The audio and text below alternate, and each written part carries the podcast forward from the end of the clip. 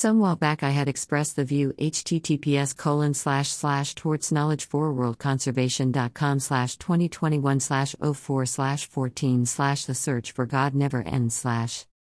Fortunately, this presumption has been now realized not to be true.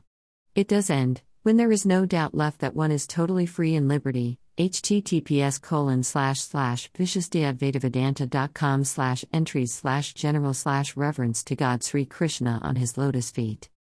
I am embroiled in legal proceedings that started 23 years ago and continues to this day with a hearing scheduled at the Court of Central London on June 21, 2021 at 1140 am.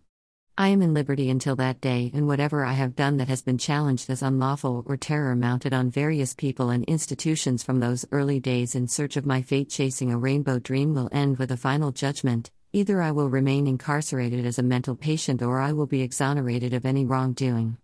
For my materials are all open to the scrutiny of public opinion at the end of this process.